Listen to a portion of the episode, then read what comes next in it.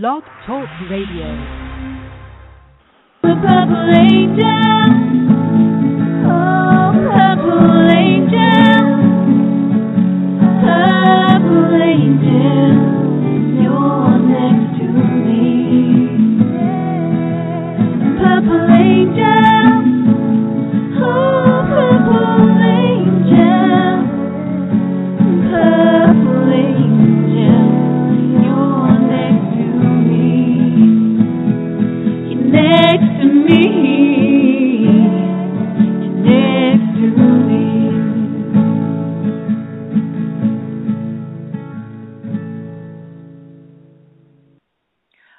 Everyone, and welcome to Alzheimer Speaks Radio. I'm your host and founder of Alzheimer Speaks, Lori La Bey. And um, basically, if you're if you're new to our show, Alzheimer Speaks is an advocacy-based company providing multiple platforms to shift our dementia care culture from crisis to comfort around the world. We're all about raising everyone's voice and sharing knowledge and just having everyday conversations to remove the stigmas and to build support and empower people all around the world. And today we're going to have a really special show um, talking about what other countries are doing uh, for adult uh, day programs uh, called Care Farms or Dementia Farms. And it's going to be a fascinating conversation. And that'll be the first hour. The second hour, we're going to be uh, speaking with the author of the book called Don't Leave Me Yet How My Mother's Alzheimer's Opened My Heart. And uh, that'll be a really great conversation as well. Uh, here at, at Alzheimer's Speaks, again, if you're not overly familiar with us, go to alzheimersspeaks.com and just check us out. There you will find information about our radio show, which we do every Tuesday, um, Dementia Chats, which is a webinar platform that we do twice a month where our experts actually have dementia and anyone and everyone is welcome to come and, and ask their questions. It's uh, just an open forum, um, no hidden agendas, just really about building community and and um, building support with one another. You'll also find our blog there, and then just a ton of resources. We have an actual resource directory that you can participate in or sign up for our newsletter if you'd like as well.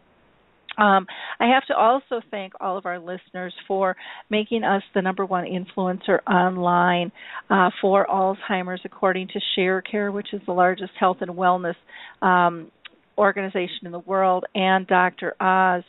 And um, that would not have been possible without all of your support. Each time you like us and click on us, if it's sharing it with your Google circles, your friends on Facebook, your LinkedIn colleagues, um, you know, and, and your Twitter tribe.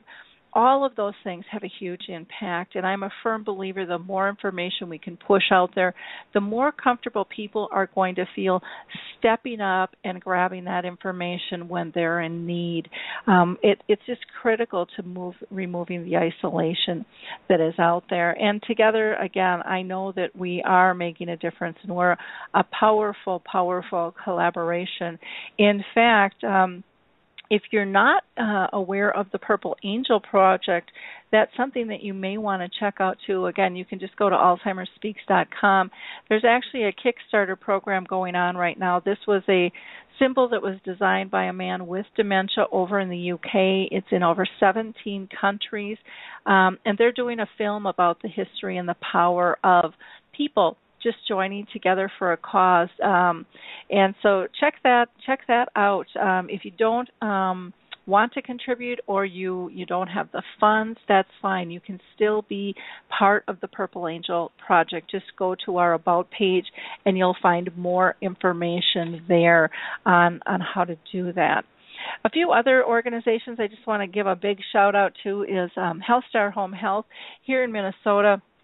I absolutely adore them to death. They are just wonderful to work on, and they're going to be again out at the Minnesota State Fair, um, and we're going to be doing a, a big PR rollout at that time um, regarding uh, some fascinating um, information that I can't I can't talk about yet.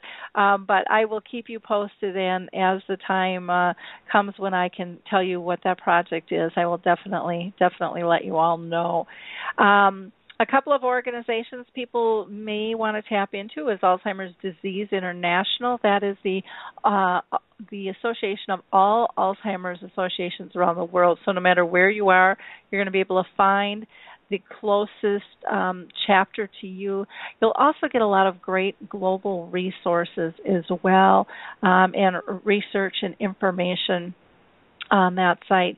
If you're looking for uh, kind of a holistic approach, check out the Alzheimer's Research and Prevention Foundation. They just do a great job talking about diet and exercise and, and meditation and are just wonderful, wonderful people. Really enjoy working with them quite a bit. And then so many of our listeners are dealing with different types of dementia that might not be Alzheimer's. Maybe it's Lewy body, maybe it's frontal temporal lobe. Um, both of those have their own national organizations that have specific information um, to those set of symptoms. Um, there's also the National Aphasia Association, which deals with speech. And aphasia, um, just in case you're not sure how to spell it, is A P H a S I A. That's A P H um, S I A. And um, you know, again, all of these are just wonderful, wonderful um, resources for you. Many people also ask about getting involved in a clinical trial. And you can go to the Alzheimer's team on Facebook, or again, you can go to Alzheimer's Speaks just right on our front page. There's actually a really simple uh, survey that you can take in the right hand column to find out if you will qualify for one of their studies. You can really help advance Alzheimer's research by enrolling yourself if you have dementia or maybe a loved one in a clinical trial today. Again, um, there's no cost. You don't have to worry about that. Um, all of that is covered. The uh, last couple of things I want to mention are, uh, again, on our homepage of our, our main website there, the Dementia Action Alliance um, group, which is a a fairly new organization that has started up to really be person centered and and really attack some of the needs um, that people are living with with this disease. Um, are working on a survey. In fact the survey will be closing i believe it's the 26th of this month. There are two different surveys. One is for a person with dementia and the other is for a care partner. And we would love you to fill that out. Um, that will help us figure out exactly what the needs are um, for those of those living with dementia. Um, we can't guess at this. We really, really do need your input and appreciate it very much. It'll take you about 10 minutes. Um, to do the survey, if that. Very easy to answer, and again, always open to feedback. So um, that's all I've got for announcements for today. So let me go ahead and introduce our, our featured guest for this first hour. Maarten Fischer, Fischer, is a Dutch native that moved to the U.S. and Montana in the spring of 2012, and he married a Montana native named Ida and they have three young children and currently live in uh, Somers, Montana. Maarten has his master's degree from the University of Amsterdam in operations research, and over the past 12 years, he has been involved in the development uh, of so-called multifunctional agriculture, um, in which farms serve their local communities in a variety of creative ways, including the concept of care farms. And I just adore this whole this whole model. Um, in the Netherlands, in fact, care farms are widespread and, as a whole, form the largest so, uh, source of day programs um, in his in his uh, native country. Over 1,500 farms empower a variety of um, clients. Over 30,000 people annually they serve. So this is going to be a really um, I think fun topic, one that is um, needed. I love to see creative new new ideas all the time. Um, Maarten himself works at A Plus Healthcare, where he runs a care farm program under the name of Lifeside Farms. In addition to that, uh, he is involved with the implementation of some of the um, innovative new home and community based healthcare um, that A Plus um, you know team manages. So welcome, Maarten. How are you today? Very good. Thank you. Thank you for having me. Well, I'm really excited to hear everything that is going on. Before I um, before we get into our questions, though, I just want to give a shout out to a, a few others that are joining us today, um, so that everybody knows who who all is on the call. And again, we always encourage people to utilize the chat box um, if you have any questions or comments, and then you can also call in live at 714 364 4757. That's 714 364 um, 4757. We um, we also um, have joining us uh, Eilon uh, Caspi, who is a he's a, a dementia behavior specialist and gerontologist, and uh, Eilon's just a just a doll. He he does amazing work, and he also works with me on dementia chats. So I'm just gonna pull you in and say hi, Eilon, and make sure you're still with us. Hi, Lori. Hi, Maarten uh, and Judy. I'm so thrilled that uh, Maarten agreed to share his uh, insights about this innovative uh, model and that you are giving him uh, a platform to to disseminate his ideas and his experiences. So very excited. Yeah, it's it's going to be a fun conversation. And then we're also lucky to have with us uh, Judy Berry. Uh, Judy Berry is um, the founder uh, of Dementia Specialist Consulting, and she is really um, well known for um, a concept that she had here in Minnesota called uh, Lakeview Ranch. So, welcome, Judy. Hi, Lori. Thank you for having me. And Maarten, Hi. I'm excited to hear what you have to say. All right. Great.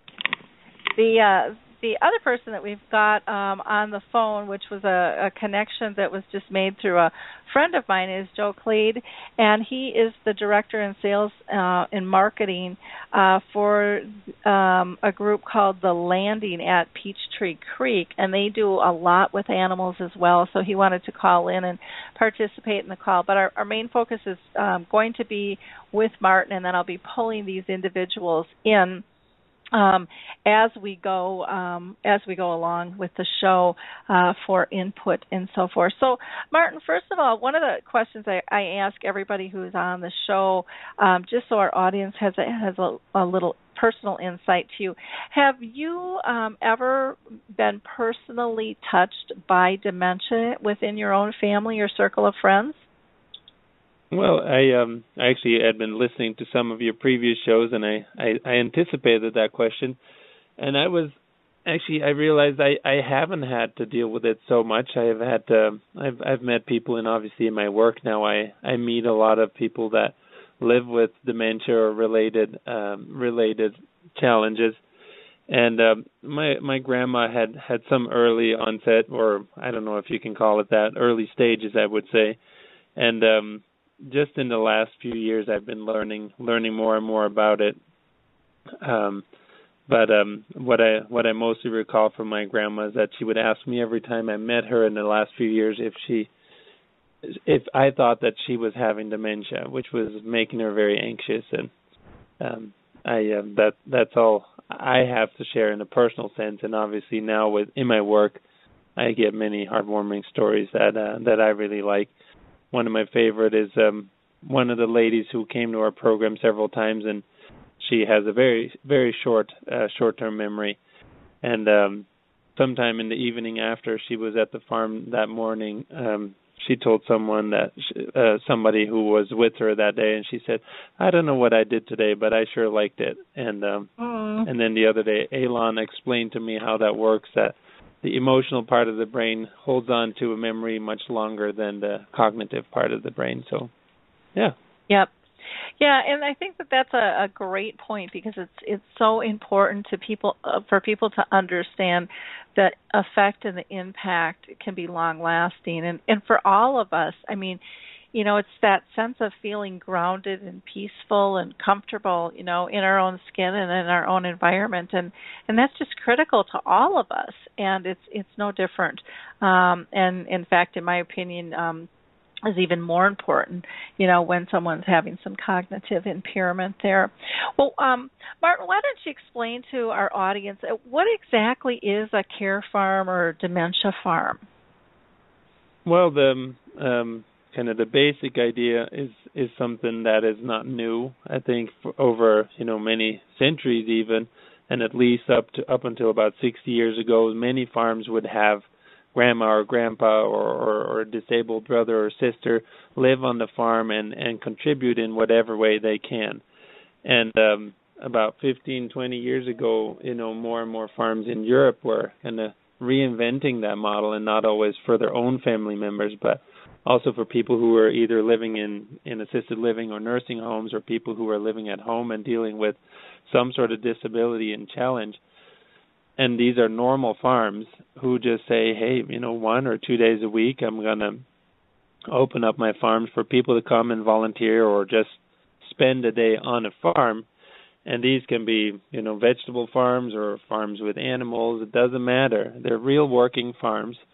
Um that just one day a week say you know we're going to set aside uh you know our our high production working but we always have our chores and our things to do and and a lunch to share. And on that day they have participants that will come. And and for the participants it's a great experience because they come to the farm. And on the farm there's always something you can do. You know if you you're not if you're not strong, you know, you can go collect eggs or, maybe maybe feed some animals or if you're you're you're not even very mobile, you know, you can just enjoy enjoy the the hubbub of the farm, sit outside and maybe walk walk around a little bit or or just help prepare lunch.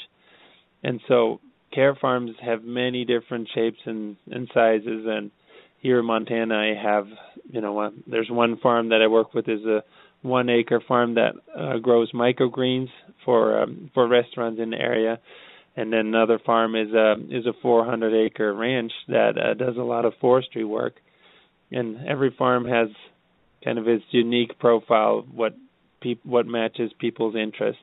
Um, but so basically, they're real farms.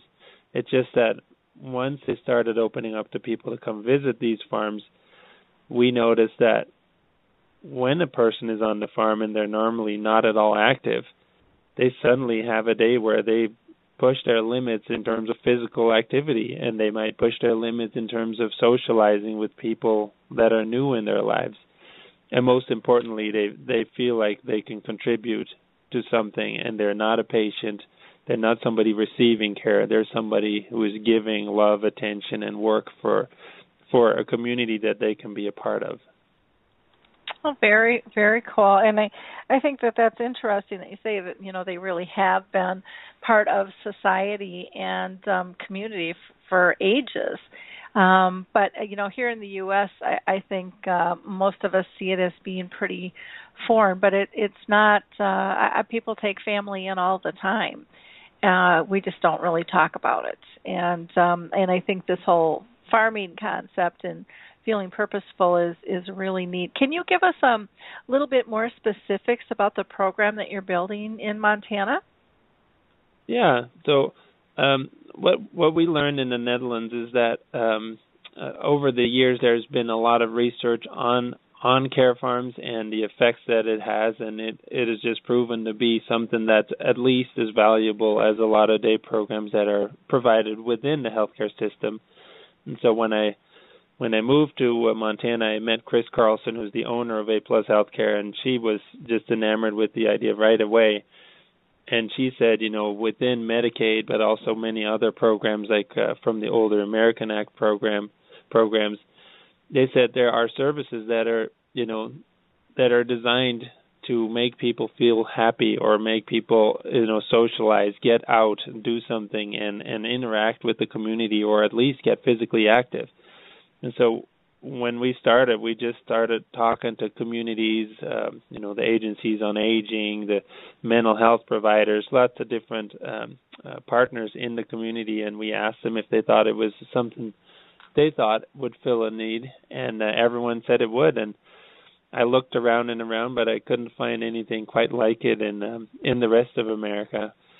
So we just we just started talking to Medicaid and figured out what the requirements are um, to to to make care farming a service that would be uh, would be acceptable within that system. And just like I learned in the Netherlands, we had to you know make our farmers almost into a care attendant, even though they remain a farmer at heart. We have to make sure you know we run background checks and give them training on how to properly deal with different populations, and um, and just like in the Netherlands, we found that um, there if you find the specific type of farmer, they truly have a love for people and love for for empowering people and seeing what a person can do versus what they can't do.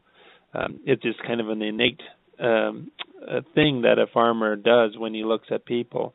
And so by finding these specific farmers that really have a passion for people um, and train them to uh, you know to be safe and responsible with clients, um, we were able to meet all the standards within the different programs that are already offered to people with disabilities or people with aging challenges um, in the community. And and so we we started with about four farms and just a handful of people. And now we have about 10 farms that will open up several days a week to uh, different clients.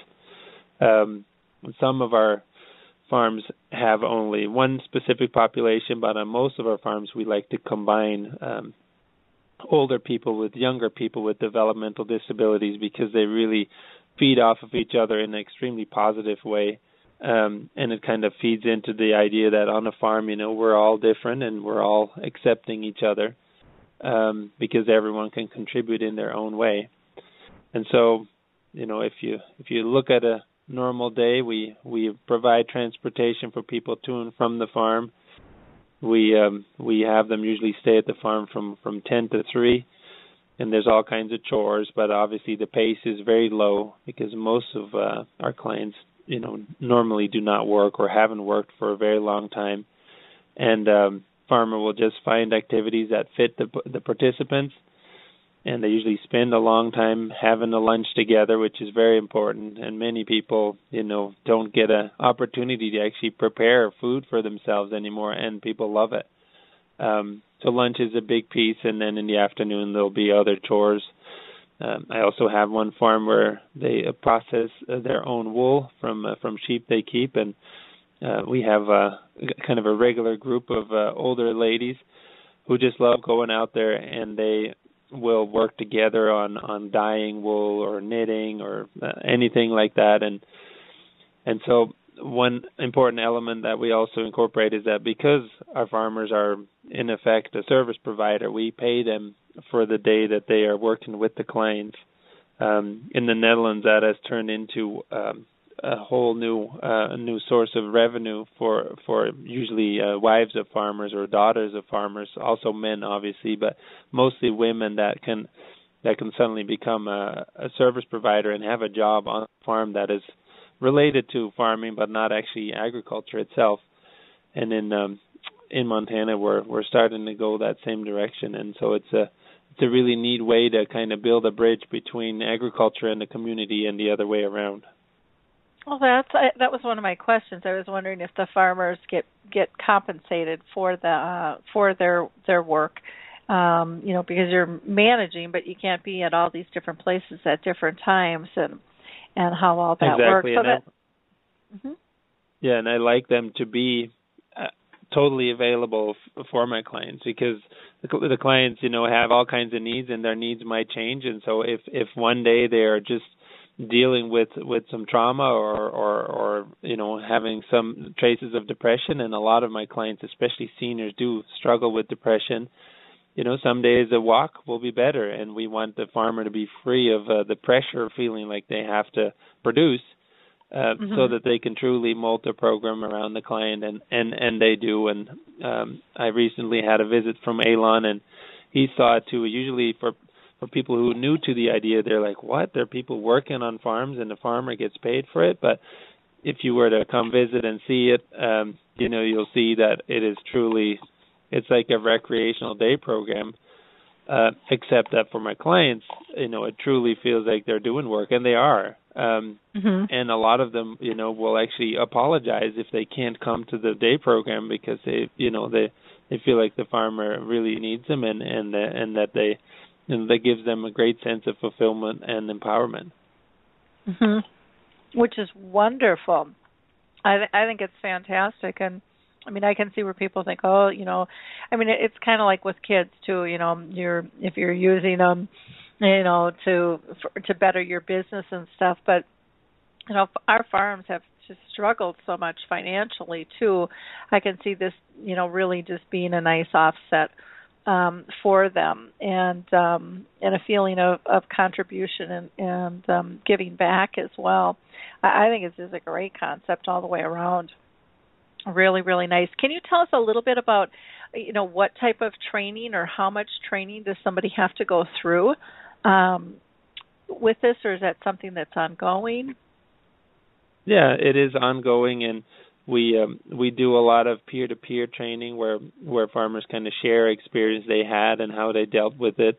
Because um, um, we don't just serve seniors, we also serve younger younger people with uh, things like traumatic brain injuries or um, developmental disabilities. So um, even though usually we have way less behaviors of of people than they would in other settings, we do have some behaviors, and so a lot of how to deal with those kind of situations are, are shared between farmers.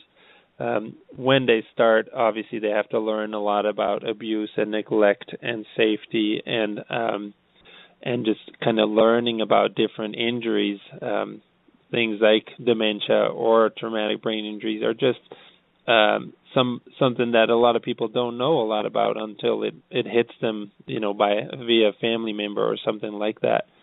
Um, and then you know safety is a is a big factor and all of our farms have to undergo um, a risk analysis on their farm. And and um and you know let me just pause there for a minute because risks is um is a very interesting topic in my program. We we know that there are risks on farms and our clients usually really appreciate being exposed to risk because a lot of people who deal with health challenges are are put in environments where they are free from any kind of risk and it makes people feel like they're not fully alive. And so we we allow risks but we have to obviously you know be be careful and mitigate risks of getting too too far out of hand.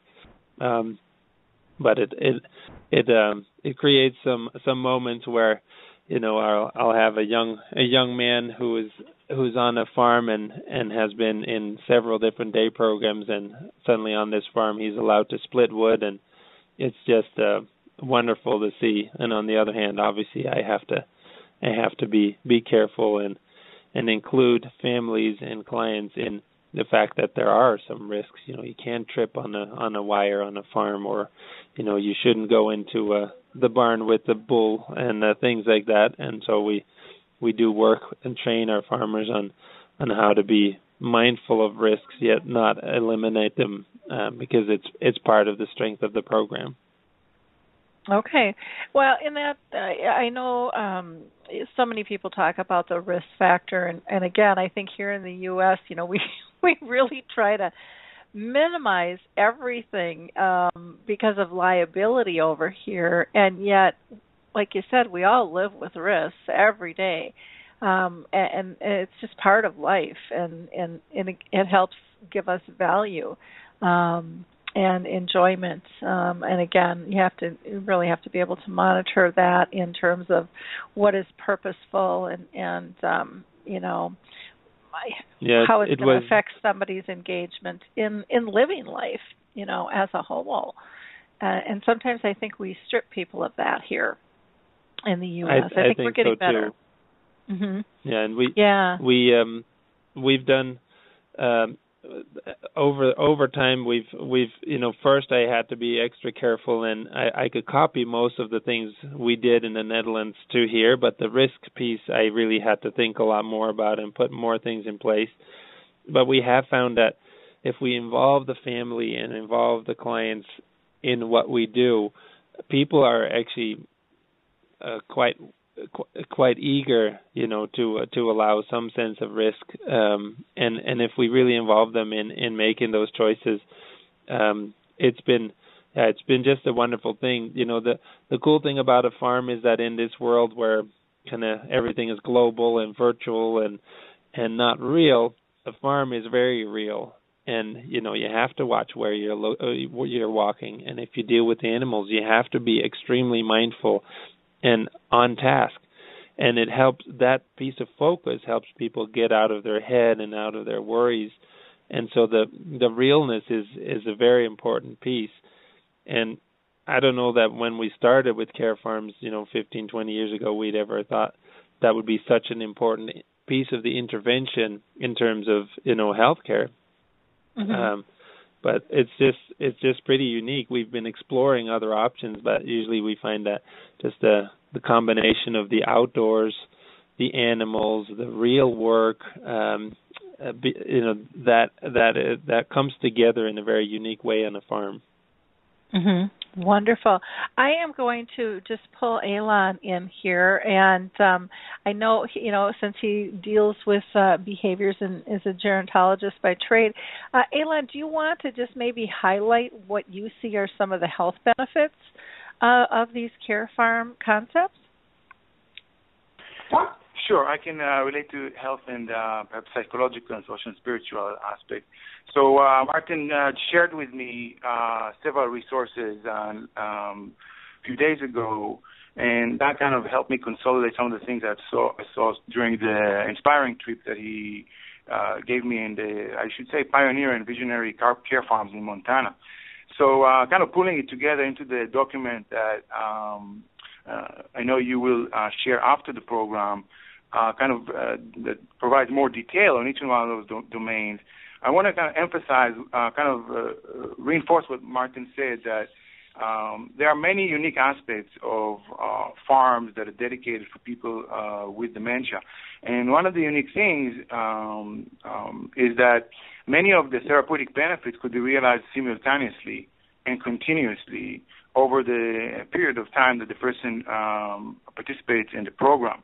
Um, and when you look at traditional uh, care settings uh, or settings where people live, people with dementia, many times uh, you see uh, isolated activities that maybe uh, generate um, benefits in one or two or at most three domains. And of course, there's exceptional programs out there that do more than that in a holistic way. Um, but the beauty of the care farm, from the little that I learned about in, in recent months, is that uh, you can. It's the cumulative effect of naturally integrated qualities of the farm, and that's com- combined with what Maarten talked about, which he, he told me when we met in Montana, is the unique approach of the farmers to people uh, with uh, intellectual disabilities, traumatic brain injuries, and and dementia. Um, and you know, you can train a CNA, give them you know hundreds of hours, but if they're not suitable for the job in a nursing home, assisted living, or even home health aides, then um, you won't achieve the desired therapeutic effect for the person. Uh, and, and that's not to suggest that uh, uh, every farmer is uh, necessarily suitable for this. There's got to be some selection going on, of course, with the uh, qualities that Maarten described. Um, now, to your question, I mean, uh, obviously, being in the outdoors, we know, uh, and maintaining connections with nature uh, that so many people with dementia are deprived of, uh, can they can really benefit from the natural light, uh, you know, activating the vitamin D mechanisms, physical relaxation, uh, alleviation of de- uh, depression, and improved mood. There's even a study that showed improved food and fluid intake. And we know that many people with dementia, particularly in the mid to late stages, uh, are at risk of weight loss and dehydration. Um, and then you have um, um, one of the things that is important to realize is that nature, uh, in the context of care farm, is, is, a broader term than what we you know typically see as nature reserves, uh, such as uh, natural forests and, and wild nature. Um, and you know we can we can talk about it more. Another point is the the, the farm offers uh, uh, many opportunities for uh, naturally occurring physical activities. uh, walking to the barn, household chores, gardening, planting, harvesting, caring for the animals. Uh, and as Maarten said, it, it happens. These are real experiences, real life experiences, and there's no substitute for that. Many times in nursing homes, we create uh, artificial uh, situations, and I think that people with dementia can sense the difference. Um, the other aspect is the multi multi-sensory stimulation uh, in a very organic and uh, spontaneous way. Uh, and we, you know, we can think about smell on the farm and taste of the food and the touch of the animals and hearing the birds and the beautiful sights of the, you know, simply seeing the leaves of the trees uh, uh, in the wind.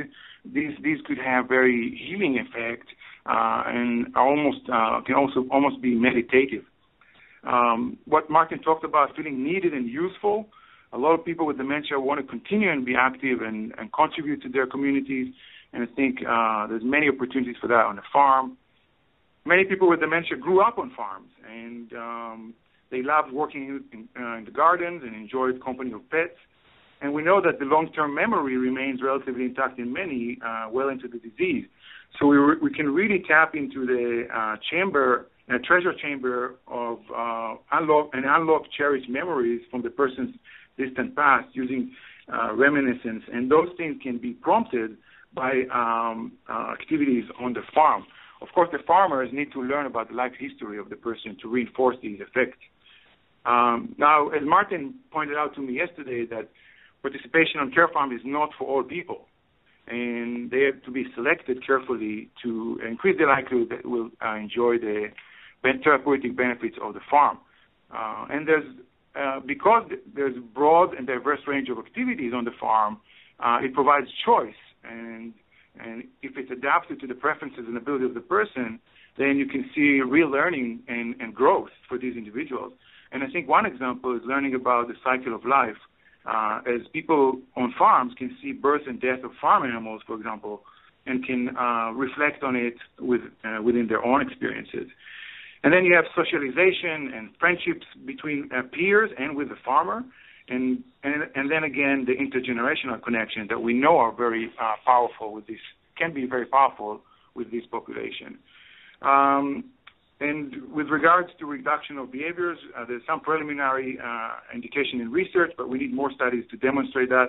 But I have no doubt that when it's planned well and delivered well, you can see substantial reduction of various behavioral ex- expressions.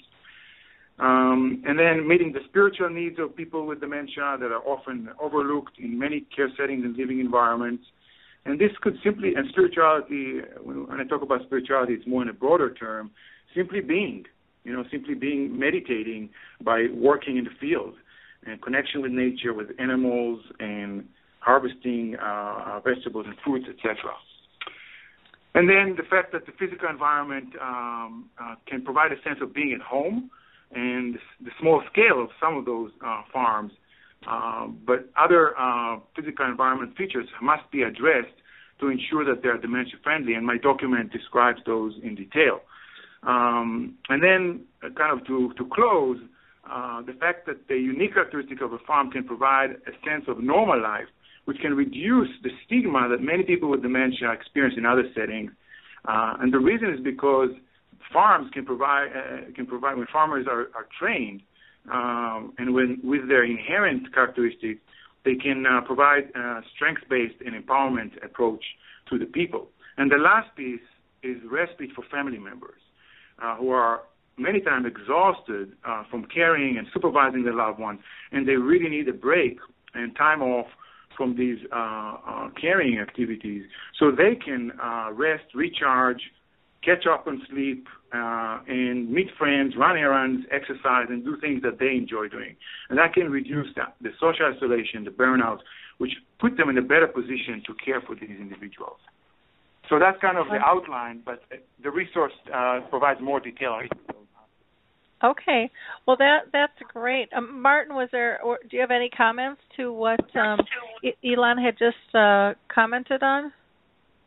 Yeah, well, the the respite piece was something that um that was was kind of an eye opener for me too. I I found that most respite in um in a home setting that is provided right now in America means that a care attendant goes into you know a client in their caregiver's home and takes care of the client for the day while the caregiver goes out to to to have a day on their own to to rest up and um what we do is we take the client out and and give them a day on the farm um and it that has been something that was uh, very very welcomed by many people because if you get a caregiver uh, uh, to come into your home and take care of your loved one, a lot of informal caregivers, so their partners, feel guilty when they leave, and they have to be out out and away from the home. Whereas some of them would maybe enjoy being at home, just kicking their feet up on the couch, and having kind of a day where they don't have that concern of their loved one.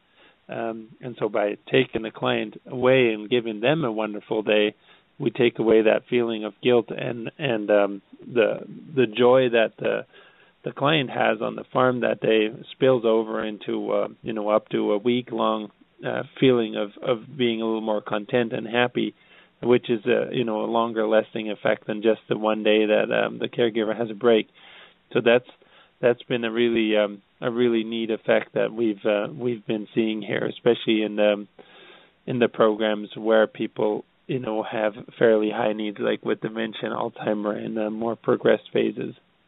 Hmm yeah i think uh i just think the con- concept is uh, just a perfect match. I mean i think of of farming you know way back when and i mean it really was community based it's a total team effort you know working together and um you know what a what a beautiful place to be able to to um match those things up and to have it in a home environment yet be purposeful yet be in the middle of of community and, and feeling a sense of of purpose. I i just think it's just a fantastic and, fantastic concept.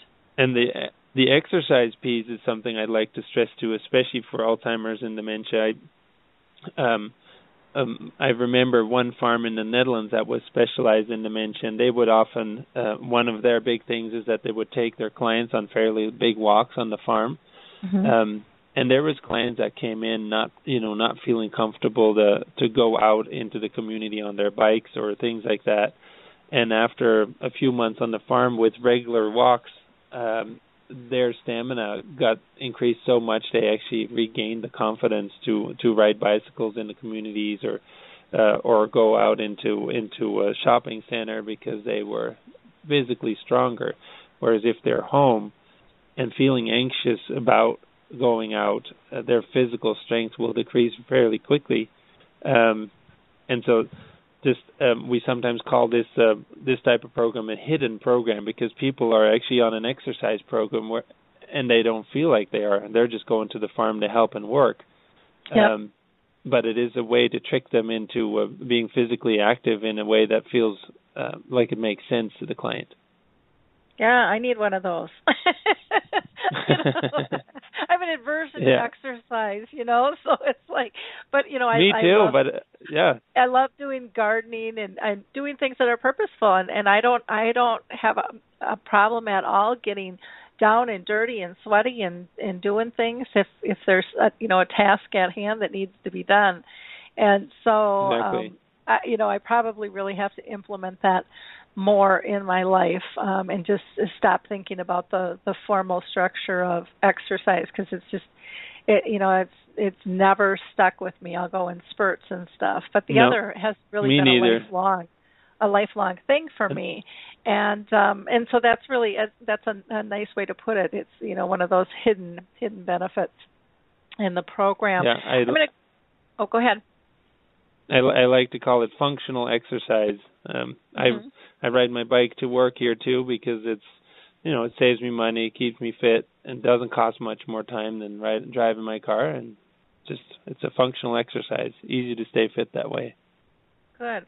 I'm going to pull uh, Judy Berry in. Um, Judy um, has just done some exceptional work here in Minnesota with the Lakeview Ranch program, where uh, kind of a rural setting um, where I'll never forget seeing the animals come into the home. And so, Judy, this has to just be right up your sleeve um, in terms of what Maarten is talking about um, with these these care farms. What are your thoughts, Judy? Well, I'm just really excited about what they're doing. um, as you know, um, my um, need to try something different came from a personal experience with my mom, who had, um, you know, been subjected to all the traumatic things that happen in many um, skilled nursing facilities. She had um, behavior and was kicked out 12 times in seven years and in and out of psych hospitals and wound up the last two years drugged. And what they told me that she had to be compliant in her environment. And um, it really upset me that I had no way to fix anything for her. And what I learned through the process was that the behavior that they were medicating her for telling me it was part of their um, the brain damage from dementia. Um, I saw because I knew her. I saw that her needs were emotional, not physical. And so when I started Lakeview Ranch after she passed away, um, I decided that I would have an environment that focused mainly on the emotional needs of people. And um, what I I actually had animals on the ranch before I had residents because I knew how important that connection could be and that there was a totally different emotional connection with an animal than with a human for most people. And um so what we did was we also um in in addition to people helping with the chores and you know the people who were able to do that we kept people till they died so we also had to um implement things that would help people in later stages that were not as physically capable. And um it was amazing to see what the animals could do. And for the people that weren't able to go outside and do things in the barn we brought the animals um, miniature donkeys, miniature horses, um, goats, sheep. We had a trained um, mini pig and also a wallaby that we got in the last few years.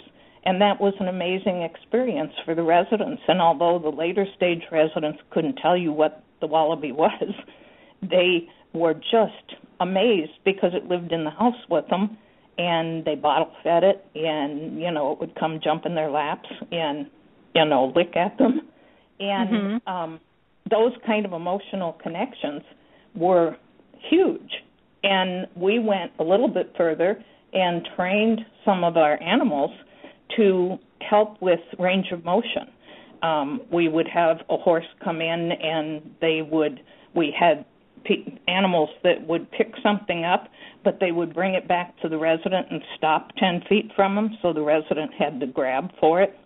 And mm-hmm. it was, Maarten was saying it's those hidden things that um really make a difference. I mean, we yeah. didn't have any anybody complain about having to reach for a toy from an animal um or you know, but they would if we tried to, to get them to stretch their arms. mm-hmm. And um, you know, so the whole thing and our program also included a period of time of about two years where we combined at-risk teens in the communities, um, the surrounding communities, and we would bring them in for a 12 or 24 week program, and they would make, they would learn how to train the animals to do some kind of um, activity with, that would happen with the resident, but they also had time in the house with the residents, and they would sort of um, pick the resident that they sort of connected with.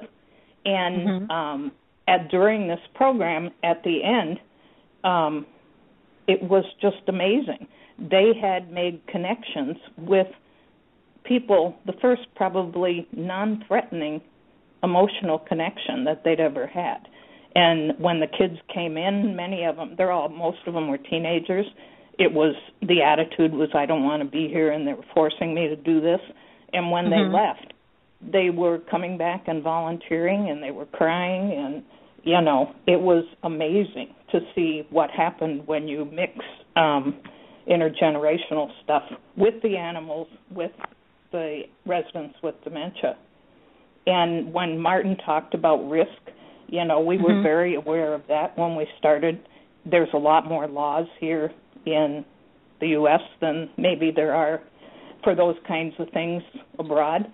But Mhm. um, we've never had any trouble because all of our families signed a risk waiver when their resident moved in, and they were aware of the things that that it wasn't under the laws of a nursing home, and that we were not removing all the risk, but they Mhm. were very much in favor of their loved one living with a quality of life and some purposeful activity, even if something would happen.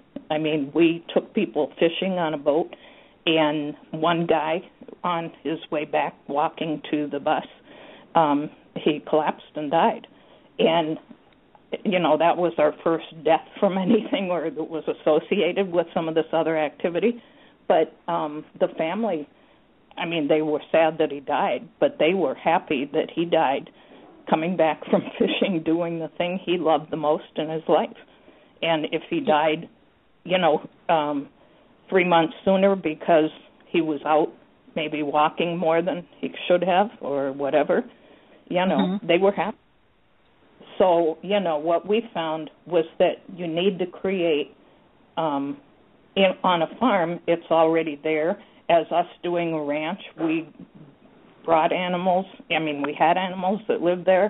We had people who helped throw hay bales and you know doing all kinds of stuff that made them feel like they were contributing and Mhm. our whole focus there was to focus on those emotional needs that go unmet in most places because of lack of staff and lack of staff training and lack of staff support. And like you or Maarten said, you know, you can train and train and train, but if that person doesn't have that in their heart, I mean, we had staff who hated the animals, just belly ached all the time about having to feed the dog or, you know, something like Mhm. that. And those people are just not the right people for what we're trying to do. But we were able to, our focus population were people like my mother who had been in and out of many places and in and out of hospitals and come in totally snowed on drugs and we would get rid of the drugs, the psychotropic drugs that they have them, you know, um, on. And we'd watch their personality come back, and then we would be able to meet the emotional needs of that person, and that was the main focus. That um, you know, and then creating a purposeful um, life. I mean, where they could go out and garden, and they did their own canning, and they you know, taught me many, many things. But Oh, this neat. whole thing with care farms is just right up what I've been doing, and we have been able to eliminate 93% of all behavior in people who had previously had multiple, multiple behavior hospitalizations. So I've learned a lot. Um, I'm in the process now of sharing what I've learned, and um, it's just been an amazing journey, and I wish Maarten all the luck in the world. I hope we get to meet one day soon, and um, I would like to be involved in helping people understand the needs of people with dementia as it relates to farm animals and um, any type of activity that creates purpose. Well, that's wonderful. One of my favorite stories, and I, I share it every now and then when we're talking. But you know, because here in the U.S. again, we we kind of can be stick in the muds with our rules and not be as person centered. You know, because everyone's running around with their checklist. And I, one of my favorite stories you told me was about the time you had the surveyors out, and one of the I think one of the horses was in the solarium and pooped you know, right inside the house, and you know the surveyor was just probably surveyor. shocked, and the staff just scooped it up, cleaned it up, and just said nothing like uh, you know aromatherapy. Which I mean, eh, it's just it's just such a beautiful story. I mean, you're out on the farm, you know, animals and people have accidents at times, and you just deal with it and move on. You know, Yeah. and instead of making a big stink over it, you know, and and um, I think there's so many Clearly a big good, thing. yeah, good. But you good know, the lessons. the surveyor later told me on the exit interview Mhm. thing that she was just amazed at how the staff handled that situation because Uh-huh. I said that's the first time the horse has actually taken a big dump like that and it had to do it right in front of her.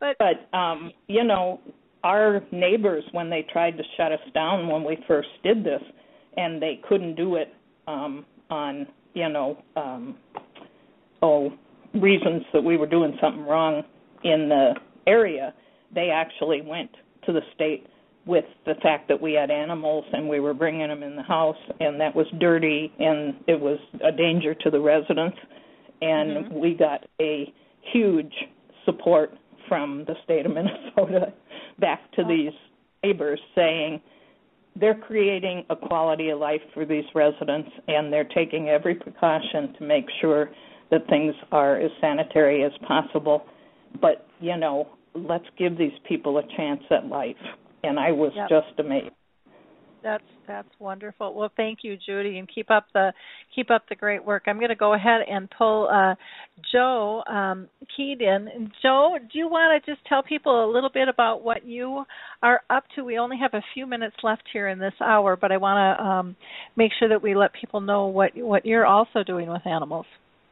Oh, absolutely. Thanks so much, Lori. Thanks for what you do, and uh, thanks so much for sharing, Maarten, and, and for your insight as well, Eilon and, and Judy. And um, uh, we work for a group called uh, Peregrine Senior Living, and uh, animals are such a big, important part of what we do every day. We have goats and pigs and chickens here, and kind of that same type of a care farm mentality. I've been taking so many notes as you've been speaking, Maarten, and uh, much appreciated. And one of the, the purposes that, that we have found that has been so so valuable is something that our, our president uh, Stephen Bowman has talked about so many times is that families that are dealing with dementia are dealing in a state of crisis, and there's so much fear that goes uh, along with even walking through the doors of a memory care community or anything along those lines. So, what we found with our animals, not only do they give our residents purpose and unconditional love, but there is that sense of joy that comes along with that. That instead of uh, children and grandchildren being afraid of going to visit grandma or their their mother, that it's I can't wait to go and see the chickens, or I can't wait to go and see uh, the the pig and, and feed him a carrot. And then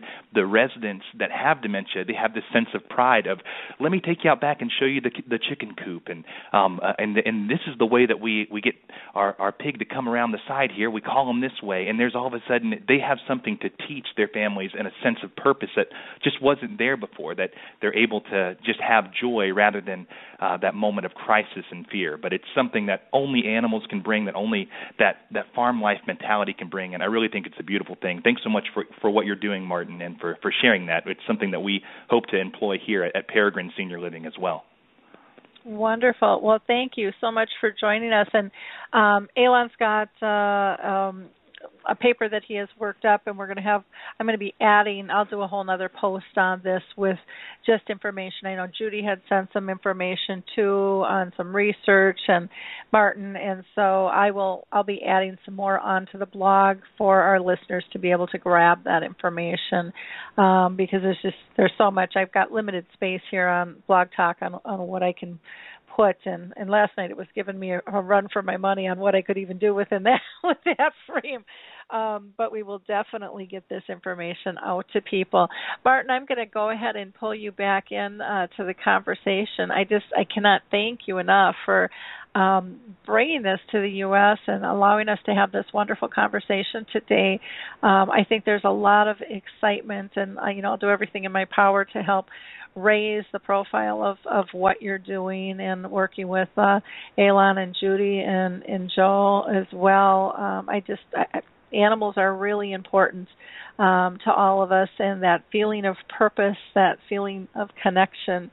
And uh sometimes I think we we tend to overlook that, which is a which is a big mistake. And so, is there any um, anything else that you'd like to share with with our audience um, Yeah, before we before sure, we just- wrap up here?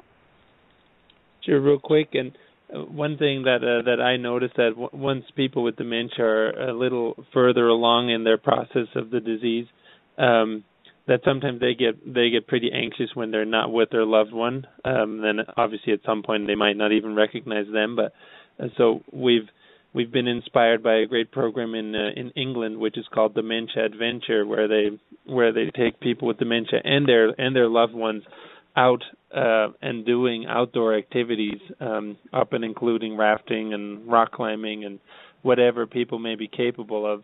And we're not going to go quite as radical as that, but we are starting a program where where it's kind of combination support group and fun outings. And the fun outings that we're going to do are going to incorporate either kind of geographical settings like big overlook points where people can look at a valley and say, hey, what what changed here in the last 50 years? Or visiting uh, natural areas with guided walks with uh, rangers and things like that because they are those are usually topics that can tap into older memories and they can be fully participant in that. So that's that's another thing we're working on and and um, I just wanted to thank you and Joe and Judy and Eilon too and and Judy a, a special kudos to you it sounds like you're a you're a wonderful uh groundbreaking pioneer and um, and that was a that was very inspirational for me to hear. Wonderful. What is the best way for people to get a hold of you? Should they go to um, the uh, flat? What is it? Flat Flathead Care um, Farm uh, for WordPress, or where where would you like to yeah, push people to? Right now that would probably be the best. If you could maybe put that on your blog that would be great but uh, uh yeah www.flatheadcarefarming.wordpress.com that's our own kind of not not very professional website but we're we're still in our starting up phases but that would be a great one. And and if anyone has a question i think um my contact information is on that site as well and um, in if anyone has interested in is has interest in starting this in their own communities, I I am glad to share whatever we figured out and share our processes and and things that we developed because um, I don't think I can go over all over America and help help implement it. So the least I can do is share what we figured out and um, help others do it on their own as well. And we may be looking at Minnesota as a place to start and I know Eilon and some others are interested in that, and I I hope to be able to contribute to them as well. Well, that'd be wonderful. And on the radio um, show, we do have on that page your website, your email, and your phone number that you gave us. And um, Perfect. if you're interested in getting a hold of Eilon, uh, his website and blog is also listed on there. And then, um, Judy, I'm just going to ask uh, what contact information you would like to give people. Oh, they can go to my website, um, Dementia Specialist Consulting, which is www.dementiaspecialistconsulting.com, and okay. all of the texts are on there also. Okay, wonderful. Um, and thank you for joining us today. And then, um, Joe, do you have any particular um, website or email address that you would like to give people as well?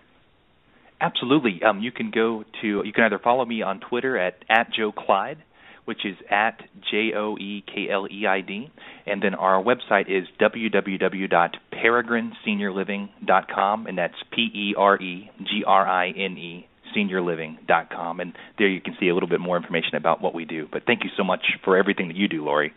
Okay, well, thank you. And then, Eilon, I'm going to pull you in and see if there's any. Um, like I said, I have um, your blog and your website listed, and then we'll be posting uh, this article that you've done um, regarding kind of the benefits um, of of care farms as you see it. Um, anything else that you'd like to add? Uh, well, I have a section in the resource that you're going to post. Uh, the last page is about safety considerations, and I know we talked about it today, um, and people can read about it a little bit. Uh, but I wanted to share one quote that I heard recently. Where a researcher, I think, did research in Europe with this population, and he said the paradoxical effect is that if you pay less attention to risk and more attention to living, it actually reduces risk. So I think that kind of uh, reinforces what Maarten said. And of course, we we must put uh, be very thoughtful and put uh, carefully think about uh, measures and procedures to uh, put in place and to assess it over time because dementia is a moving target. Uh, but we also need to shift away from a fear-driven approach to one that is uh, more filled with hope, uh, purpose, and meaning in life. So agree, so agree. Well, I, I want to thank you all for your time again today. It's just been absolutely fabulous to have you all on this call, and um, I, uh, like I said, I'm looking forward to um, to hearing how these care farms progress. I would love to see these uh, for for dementia specific um, here in Minnesota. I love the idea of the multi generational and and just that. I mean the the benefits are just I think absolutely massively huge, and it would just be wonderful to see. I've only seen one other um, kind of day program that's a little bit different from our standard structure here in the U.S., and that's one up in Canada where they've done um, more like a health and fitness club and made it like that. But I, I love this this farm concept of really being able to touch and feel and and purposely um, be part of the community. I think it's just a beautiful concept. So thank you all again, and we will we will be in touch um, very soon, getting updates. I'm going to go right. ahead and and um, go into our mid-program um, highlights, and then I'll be introducing our our second guest today. Uh, for those of you that didn't uh, hear our last radio show, it was quite interesting. We had Kathy Brogy on, and she is kind of the lead in charge of the Purple Cities Initiative, which is all about um, creating dementia friendly communities. In fact, Kathy, along with myself and many others, were highlighted in the Parade magazine this last Sunday. Um, Paula Spencer Scott, who wrote uh, the book Surviving Alzheimer's, which is probably one of the best books out there that anybody can get, um, did a, just a beautiful article about the grassroots effort and the changing uh, format and the power of one. And so, if you haven't seen that article, you may want to do that. But I would also encourage you to go ahead and listen to to that last radio show. Uh, next week we are going to be having a Canadian group on who is, and we're going to be talking about a movie called Cracked, um, which will be very fun. Uh, we're also going to have some of our leaders here in the U.S. on Memory and Alzheimer's Cafe, and I'm hoping to get the Kickstarter campaign for the Purple Angel on, but we we might even be doing a special show on that. Uh, we're just trying to coordinate schedules. Again, if you're not familiar with the Purple Angel program, just go to alzheimersspeaks.com to the About page.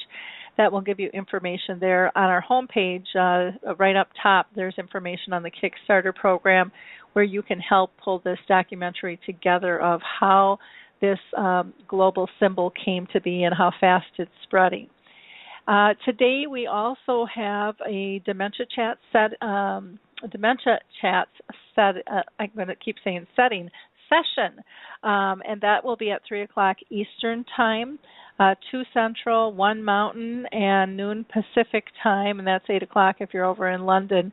We'd love to have you join us. Our last session was back on the 9th where we discussed uh, dementia farms. Actually, uh, Eilon had brought that up, and that's how this show actually came to be. But the majority of our time, we spoke about the effects of changing terminology and the impact that it has on those. Uh, uh, dealing with dementia. Um, many people right now are getting um, they're diagnosed uh, with dementia or Lewy body, and all of a sudden now it's uh, mild cognitive impairment, and and kind of the backlash of of what is happening with that.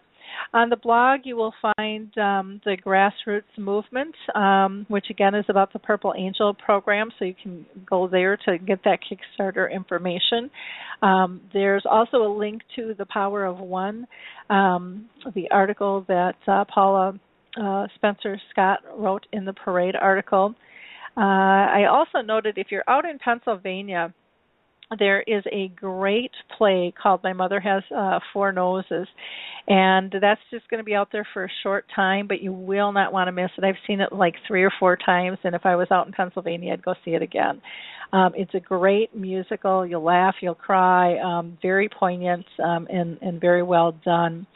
And let's see, last thing I want to mention is the um, Dementia Action Alliance survey closes out on uh, June 26th, so we'd love you to participate in that. Uh, again, you can just go to AlzheimersSpeaks.com on our homepage there. It'll get you right to that survey. Um, there's one for people with dementia as well as one for the care partners. Um, so if you could help us out by taking that, we would highly, highly appreciate that. I'm going to go ahead and introduce our, our uh, next guest here. Um, very excited to have her with us. Uh, Constance Hanstedt is an author, a poet, and a business uh, owner. Her poetry has appeared in the Com- uh, Comstock Review, um, Rattle, and uh, she's she's just kind of been all over many many journals. Very well known um, for her literary work. And the uh, Ode to Beige, Beige was published in Diane Lockward's uh, Crafty Poet uh, in 2013. Her first book, um, which is called Don't Leave Yet How My Mother's Alzheimer's Opened My Heart, was actually a finalist in the Pacific Northwest Writers Association memoir uh, competition in 2011 and was published by She Writes Press in 2015. She has also recently been been named a finalist in the National Indie Excellence Awards for memoirs. So, uh, welcome. How are you doing today, Constance? I'm fine. Thank you, Lori, for having me on the program. And for today, you can call me Connie. Okay. That's fine. Okay. Okay. Thank Thanks, you. Connie. I never quite Uh-huh. know, and so it's always I, I appreciate Well- you telling me instead of tripping over my okay. words. Con- I used Constance for all my writing. Um, my father name gave me the name Constance, and it's sort of in his honor when I began writing poetry that I signed all my work with Constance. oh, that's nice. So, Uh, Yeah. How sweet. How sweet is that? Well, Mhm. um, mhm.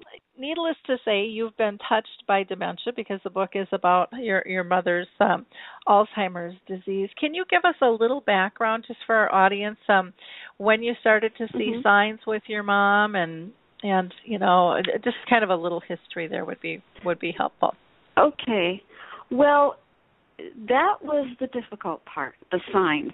The signs were not uh, readily visible at first. It took, uh, I think, well into her last year before she was diagnosed when we could say, oh, this is why mom was ex- more angry with us than normal. Um, because she was, she had an outlook on life that was you know it she grew up with it was a hard family that she lived in and she developed uh, some bitterness negativity and so when she became more bitter as life went on we couldn't really see the signs um it was only until afterwards that when she was diagnosed that we could say well that's why mom uh left or circled around the park when we were having a party she didn't really want to join us um, so it's a little muddled in our case. Okay, and that's I think Mhm. pretty typical for so many. It's it's hard Uh-huh. to to kind of It- figure figure that whole thing out. Um, one of the questions that that um, Mhm. I know a lot of people struggle with who are dealing with Mhm. dementia is should I write about this or not, and who do I Uh-huh, share uh-huh. it with? Um, Mhm, How did you mhm. decide to write the book? And did you did you struggle with you know is this going to invade anybody's privacy? I know for some that's a really big issue, and then for others they just feel Oh. no, this really needs to be told. Well, absolutely on on all those counts. Um, you know, I began. I was kind of. I say I'm a poet who stumbled into memoir because I was writing poetry about family and my mother and our relationship, and I realized I had an awful lot to say about what was going on, and so I decided to write longer stories about our our relationships, and it became mountains of material that I realized I could turn into a memoir. And uh, when I had completed a first draft, I actually had my brother and my sister both read it because I was concerned about how they would be affected. Uh, I do talk an awful lot about them in the book as part of our, you know, our family relationships and the dynamics of our relationships. And so I was concerned about their uh, reactions. And uh, they actually said, well, you know, this is the way things happen. Uh, this is an important story. Um, it was definitely an important story for me. I needed to figure out my my mother and I had a very complicated and flawed relationship, and I think it was only through the writing uh, that I could make some sense out of it. My my poetry teacher down in Santa Cruz, her name is Ellen Bass, and she used to say, "Connie, what is it that you're really trying to say?" And I by that time I had chapters of all these scenes of my mother and um after she was diagnosed and being in hospitals and finally in the care units, Alzheimer's care units. And it took me uh a lot of a long time to discover that I was trying to be that perfect daughter for her. And you know this this was a revelation to me. I i was a constant i'm still discovering things about myself about my mother and our relationship. So i think it was uh, very important uh and i think everyone can understand also how when illness strikes the family uh the things that you discover about yourselves and uh it's just important for your mental health in other words Mhm. Yeah, So- it, writing really is healing on so many levels. I mean, if Mhm. if you share it with anyone or not, um, it it Mhm. really is a way to release things. And I mean, you know, I I was on a Mhm. journey with my mom for 30 years, and and you know, my dad died Mm. of cancer, and I will, uh, you know, I'll write Mhm. stories that are so old, and I'll still be crying as I'm Mhm. writing them, but I know that they're Yeah. beautiful stories, and and Mhm. they're it's it's great to relive, but it's it's almost like turning on a faucet of just letting the emotion flow through you, so it doesn't get stuck, you know, and Yes, come out yes. sideways.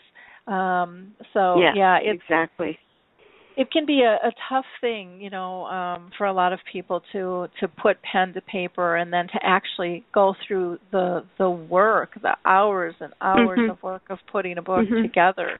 Um, I don't think everybody realizes how how much you have to really want to write the book to get it done because well it is a lot of work. this is it's very true and you really uh have to um from your own writing too to become that objective uh onlooker and say am i presenting a certain scene the way it really happened?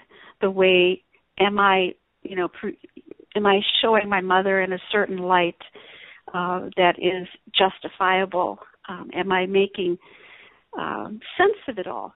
And um the the writer Deena Metzger said that to remember is to remember to put all the parts of our lives in, to make it a whole. And I just love that quote. Um and I felt that's what I was doing to my best to the best of my ability.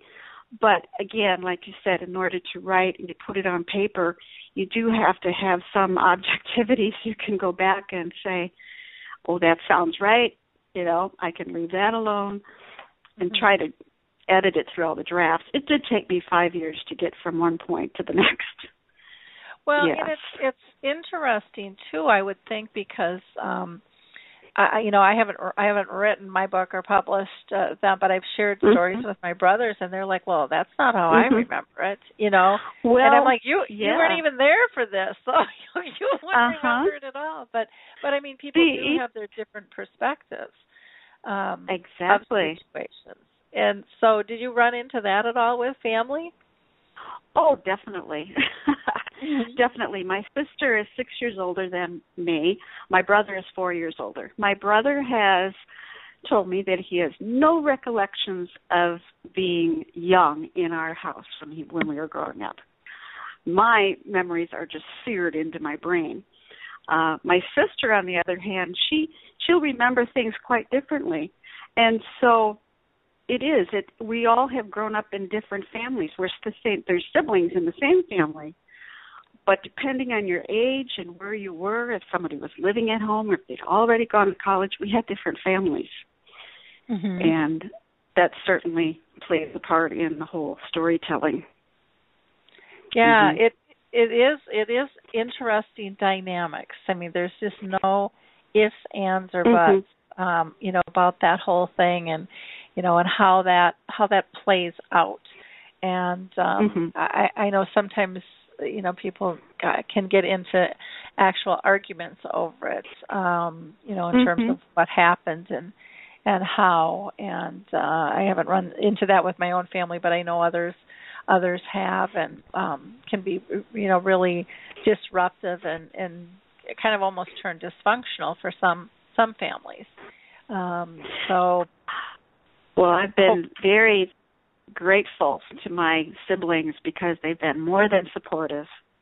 And I Mhm. think they also realize too, you know, the the story itself is an important one that so many people are facing today. Um and it's just increasing at such an incredible rate. Back in 2000 when this first uh when my mother was first diagnosed, I didn't really know of anyone else who was going through what we were going through. Not in my immediate, um, you know, family or uh, or um, friend situation. Although, as as time went on, we found out that uh, my mother had three sisters, and within a two-year time frame, they all developed Alzheimer's. So, for there was a genetic, a very genetic uh, background here. wow Uh, but mhm. Now does that scare you at all for Oh, yourself absolutely. Mhm. absolutely. But it's like anything in in terms of you know writing the book. Um, it's you you I reached a certain point of acceptance, uh, and that's how I cope. My I have my coping strategies. Mhm. It is it is a it is a scary prospect. And my children, I have a son and a daughter, and they're both aware of my history. And I think even though you say all these things, when when it ultimately happens, you don't know how you'll react. But to my the best of my ability, I can say that you know I've at least with my own mother, I've I know the ramifications and try to reach a point where I can be accepting and uh keep communicating and all that that goes along with it. yeah it's Mm-hmm. you know it, as i get older you know i used to say no it doesn't Mhm. bug me but you know it it Mhm. it is in the back of my mind now um Mhm, and mhm. you know but there's there isn't really anything that i can do about it and Nope. um uh, you know i think you still have to live your life to the fullest and just you know continue to to move forward Mhm. and um you know just see how how things play out for ourselves and but it it, it could be Mhm. really easy to go down the rabbit hole could be really easy to go Oh, down def- the rabbit yeah. hole and Yes, stuff so do do your Well, we siblings talk about it at all or Um, not very much. Not like me. Mhm. uh, but they but they do listen. But I just feel that you know, like you said, we we can't control what our minds are going to do, but we can control what we feel. Yep. And so, as long as we can um, still live with a certain uh, compassion and dignity and treat all our fellow people, especially when they are dealing with uh, families who are dealing with dementia, it just uh, that is just some important points to keep in mind. yep yeah definitely definitely Mm-hmm. Um, can Mhm. you tell us a little bit about how how did you cope with your with your mom's disease? Well, I think first of all, uh, it came with a point of uh, learning how to accept what was happening in the first place. My mom was obviously like all people at the time fighting for her life and she had a very difficult time. She became her behavior uh she was becoming more angry at the world, at us, at her kids. Um couldn't understand at all what was happening to her. She was completely out of control. It was quite heartbreaking. Um so I think trying to accept the fact that uh uh like this is an example um she was always my mother was always very meticulous in her grooming and clothes and um she when I would visit her she would uh wear mismatched clothes or things that needed laundering or she would bite her nails so I think one way of of dealing with it was to um remind myself that it was important to compliment her for the small but the really necessary accomplishments she made every day. Like Mhm. if she didn't want to go down and get her hair styled at the little beauty shop downstairs, I'd say, "Well, I like the way your hair, you know, looks, you know, I like the way you brushed it today." It went it went a long way to diffuse the uh the disappointment in in her living situation.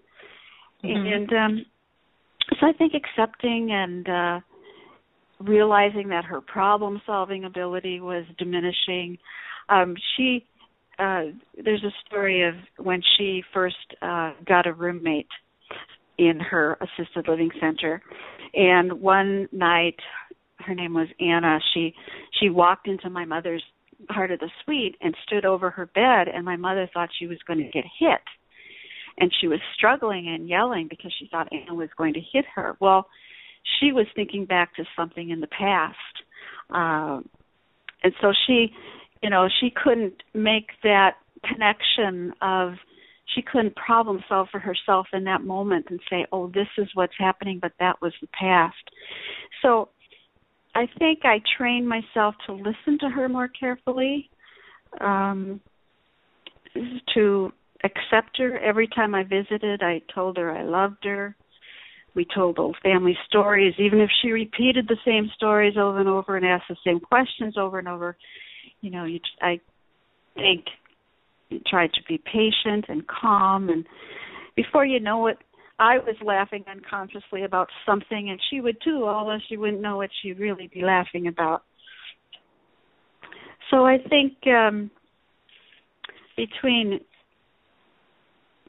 huge adjustment. Um, I was I had a wonderful spouse at the time, my siblings, my children, close friends who gave me support. Um, you know, and it, it's as I wrote in the book, it was a lot about letting go of so many things, um, especially guilt, because I wondered constantly since I lived far away from my sister who was on the front lines of of this, so to speak. I wondered if always if I was doing the right thing. You know, if I was doing enough to help. So, um but it it can crush your spirit and I needed to let go of that. I needed to let go of uh the guilt and understand that this disease was progressing the way it was going to progress. Mhm. Um, mhm. Yeah, that letting go is just So massive, isn't it?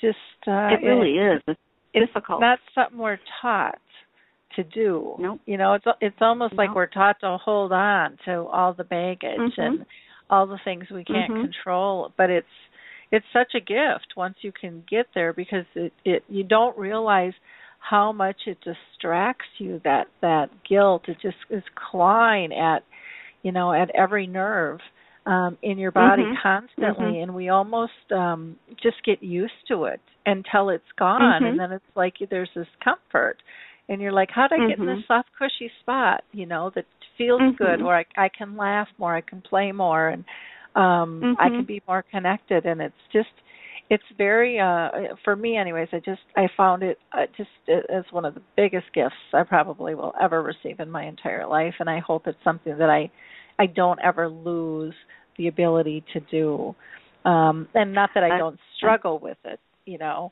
um Right. I've gotten a lot better a lot better Oh, in all excellent. areas. Yeah. Excellent Um, point. Mhm. You know and i loved how you said you know you you know some of uh your coping um and kind of lessons Mhm. learned were just listening Mhm. to her more and accepting um i mean just Mhm. those are such basic things um but Mhm. we don't do them well in society we really we're so fast paced i mean we listen but we don't Yes. always hear you know Yes. and we don't always process and we don't always validate um Yes. but we listen you know yeah i heard you Yeah. Yeah. type of thing Yes. But when you're sitting down with someone with dementia, Alzheimer's, that's just the opposite of what you have to do. Life is everything is slowed down, right? It's Mhm. slowed down to the to the point where it can't get much slower. And it's it Mhm. forces you to listen more carefully. And some people can be patient and and if you can that it, it's wonderful. Like you said, it is a gift Mhm. and uh I feel the same way. I feel blessed that I was able to. Yeah, it's you know one of the things when you were talking about slowing down, it can't get much slower. One of the things that came to me when you said that was it just getting Mhm. used to the silence, getting comfortable Mm. with silence. Mhm. That that we are more Uh-huh. than just talk. You know, there's Uh-huh. there's this energy connection that we have that again we kind Uh-huh. of take for granted or that we don't really look at the nonverbal signals. Um all the different Mhm. ways that we communicate um, are so Mhm. powerful and that slowing down and getting us to feel comfortable or even recognize that there's silence you know and Right, not having right. to fill it but just kind of Mhm. you know relaxing Mhm. in it and learning from it um, is, Mhm. is quite powerful um, in and of Mhm. itself too. You also mentioned about talking about old stories and how all of a sudden you would Mhm. just you know break out in laughter and uh, oh my gosh, I Mhm. remember so many times with my mom doing that, and it was people would look at you like you're nuts, and it was just like, but you just I had know. the best time, and it was just Mhm. um it, you know Mhm. it, it wasn't planned you know it just Right. happened but um Right. did you and find those were the best moments. Uh huh. Go ahead. I, I was going to say did you find you know for me one of the things my mom taught me was to to kind of be able to play and be silly because I had gotten so serious as an adult Oh. um uh huh. but uh, but uh, you know I laughed harder I cried harder probably too um, yes. you know but i just i felt everything at a greater level um Yes. and definitely. and Mhm. Was so much more appreciative of like you said the little things of you know going over those old stories were probably one of your favorites you know and most meaningful Mhm. and and just Mhm. so simple but so powerful when we allow it to happen Right. And perhaps some stories she would remember, some stories she didn't. And when she didn't, it was like opening a new world for her. It was like, "Oh, I I'm I'm learning something new today, Connie," she'd say. "I didn't realize that was happened to grandma or whatever." And the the important thing was for me to not say, "Oh, don't you remember?" I mean, you know, we never of course you don't say things of this sort. You just you just say, uh, well, this is what happened, and don't you think that, you know, uh, don't you think that is funny? And she, and uh, that was that was great. Sometimes it was just that little glint in her eye. She could be uh, clever and uh, witty without even realizing it. Um, but then again, uh, again, accepting what would happen after that, sometimes she would fade away. But like you Mhm. said, silence, you know, that was okay too. Reading those body signals, um, getting back into the moment, that was all. All was part of it. Mhm. Yeah. Mhm. Now, now you um Yep. Kind of talk about uh, at times feeling like an imperfect daughter. Can you I, I think Yes. many of us have those thoughts if if we're a daughter or son or granddaughter or neighbor or friend Uh-huh. but that, those strong feelings of imperfection and not living up can you can you explain kind of how how you felt like an imperfect daughter Well, I think that goes back to just so many years. Um, growing up in uh, a very small town, uh, we were Catholic. We went to Catholic grade school. Had a lot of fear instilled in me early on in terms of religion and with my parents, and it just seemed like um, that was. Uh, well, that was learned very early on. Um, so when she became ill,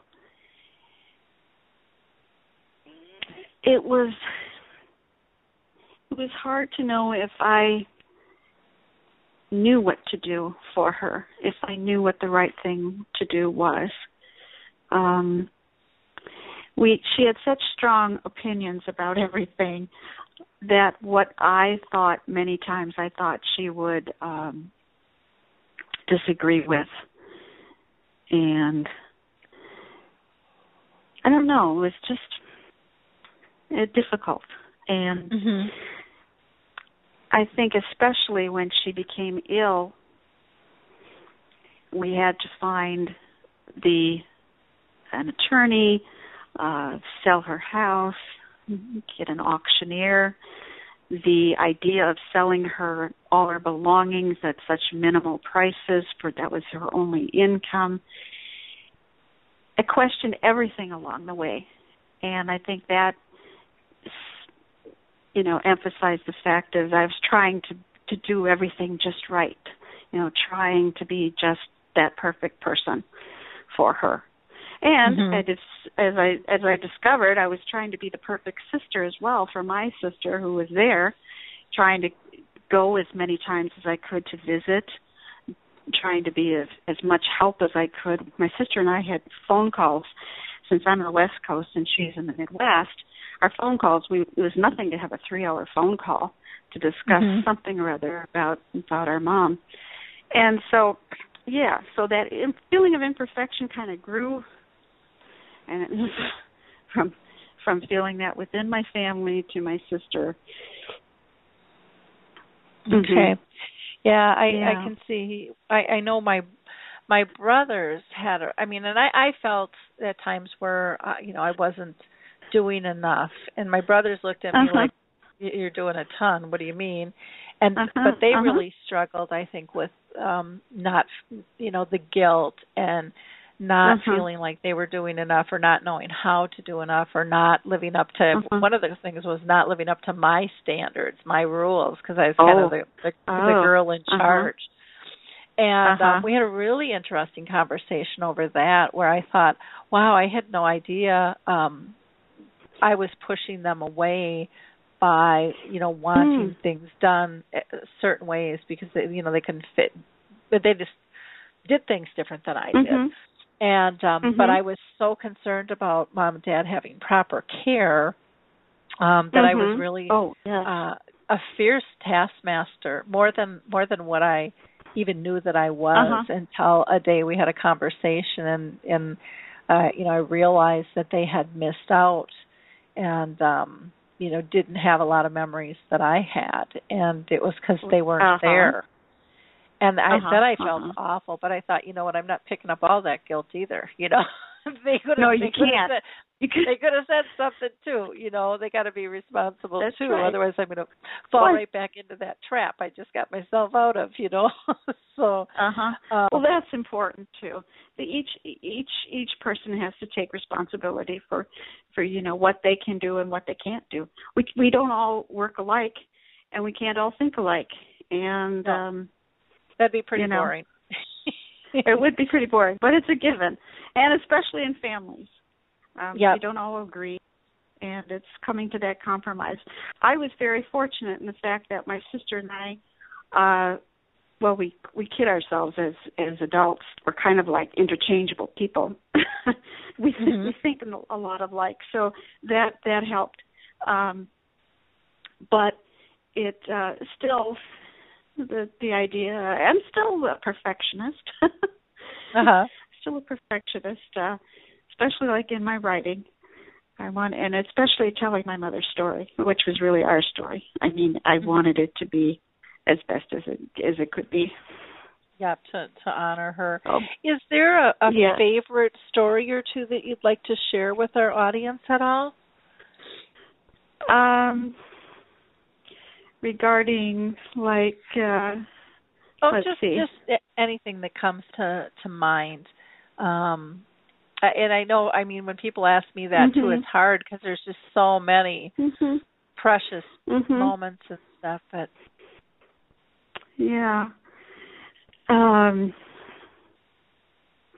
well there was uh uh my mother had she my mother craved pizza. She was a pizza holic.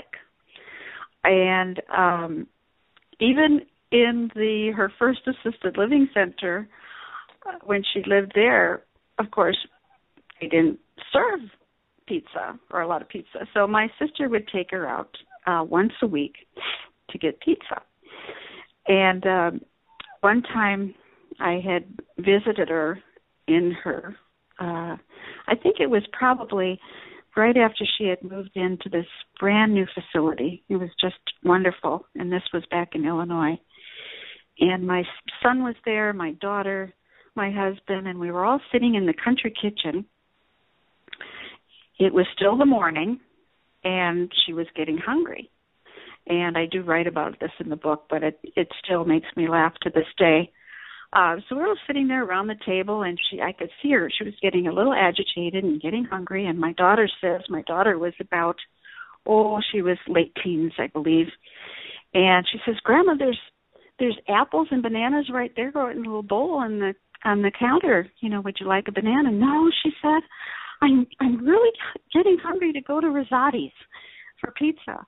And i looked at my watch and i said well mom i said you know that gosh it's like nine thirty ten o'clock we've got hours to go before we go to rosati's and so you know she's starting to stew a little bit and then my son reaches in his uh you know, had carried a deck of cards to to play cards on the plane and everything, and he said, "Grandma, let's play cards." He says, "Let's let's uh play rummy or play war or whatever." She was always a great card uh card person as well. Loved card games. She taught my son how to play poker when other little boys were playing Go Fish. Anyway, um, so they started a card game, and before you know it, her mind is completely off food, and she's you can just see the little twinkle coming back in her eye, and that that was a great moment. My my kids were so exceptionally thoughtful. My mother uh lightened her her mood, just lightened. It was just a great great moment until she realized again how hungry she was. Uh-huh. uh, and we did, and we did end up going to Rosati's and the pizza, and uh but she, uh my kids were just uh really lifesavers that day. They knew how to help me and help their grandma. It was Uh-huh. great. Mhm. kids are just wonderful, aren't they? With the whole Well, they- process. they sure help and my kids were exceptional they had no qualms about yes we're going to go in there and see grandma and and actually they would um pay attention to the other people on the floor and you know this is where i always say about the importance of treating people like they are people they have their dignity and they Mhm. would talk to you know greet the others talk to them ask them questions or you know just little things to help make their day go a little bit Yeah. better Yeah, I Yeah. remember my daughter doing that too. I mean, it really became Mhm. part of the community, and and there wasn't that fear, you know. Uh-huh. Um, it, it was, exactly you know, and they got to they got to know them. Um, I mean, she would Mhm. even go up and help when family would visit and go, oh well, they you know they might Mhm. not have seen this and oh this is what we've been doing and it was just it was Mhm. kind of amazing to watch the kids Mhm. interact Mhm. and um the brilliance of it um because you see so many adults that are so scared so scared Oh, yes. um Yes, stuff So, definitely. big big Yes. difference there well what a what a fun Yes. Um i just i think that this is amazing one of the things that i that i find interesting too with your story is you know you mentioned that your sister was kind of the primary caregiver and i don't know Uh-huh. if i've ever read a book where the because usually it's the primary caregiver um who's Uh-huh. who's writing the story and so i i think that Uh-huh. it's really interesting that um even though you weren't that person you were you were so Mhm. intricately involved in everything Yeah. probably more so than what you even realize um in Yeah. terms of of Mhm. supporting your sister and your mom um Mhm. and you know Mhm. your family in general through through this Mhm. whole process and in honoring uh, you know the the disease process and the journey that comes with it um yeah. is is pretty pretty neat. Um, did your kids have any thoughts in terms of you writing this book and how how it was Well, going to play out? Well, they were very uh encouraging. I mean, all along um they knew I was writing something. Um actually probably more than than I realized. I was writing in notebooks and I Mhm. hadn't transcribed anything into the computer and I'd say, you know, well, I've got this story about um when I was a kid with grandma and before you know it um through there. You know a lot of encouragement the stories kind of added up uh and then I transcribed everything into the computer into uh, what I realized was becoming a memoir. But they were so they they did know what was going on and they were very encouraging. Um I think they realized how important it was for me to write about it. Mhm. yeah. Mhm Yeah. Are they are they writers themselves at all? Um, no, no. Um, actually, I have a, a s- my grands my first grandson turned seven, and he actually is the one we're finding out who likes to write stories. Uh-huh. he um, he is he'll be in the second grade, but he reads at a level much higher, and he is he's been writing little stories. He's putting together uh, uh, little booklets, which is Oh. interesting because I go, oh, good, another writer. Oh, very But, uh, fun. Very fun. Yeah. Yeah. Gosh. Well, very very neat. Well, I just um Hmm? you know, I I love um to be able to, you know, read these books and then to share them with others and you know, everybody's Mhm. journey is so different yet so similar.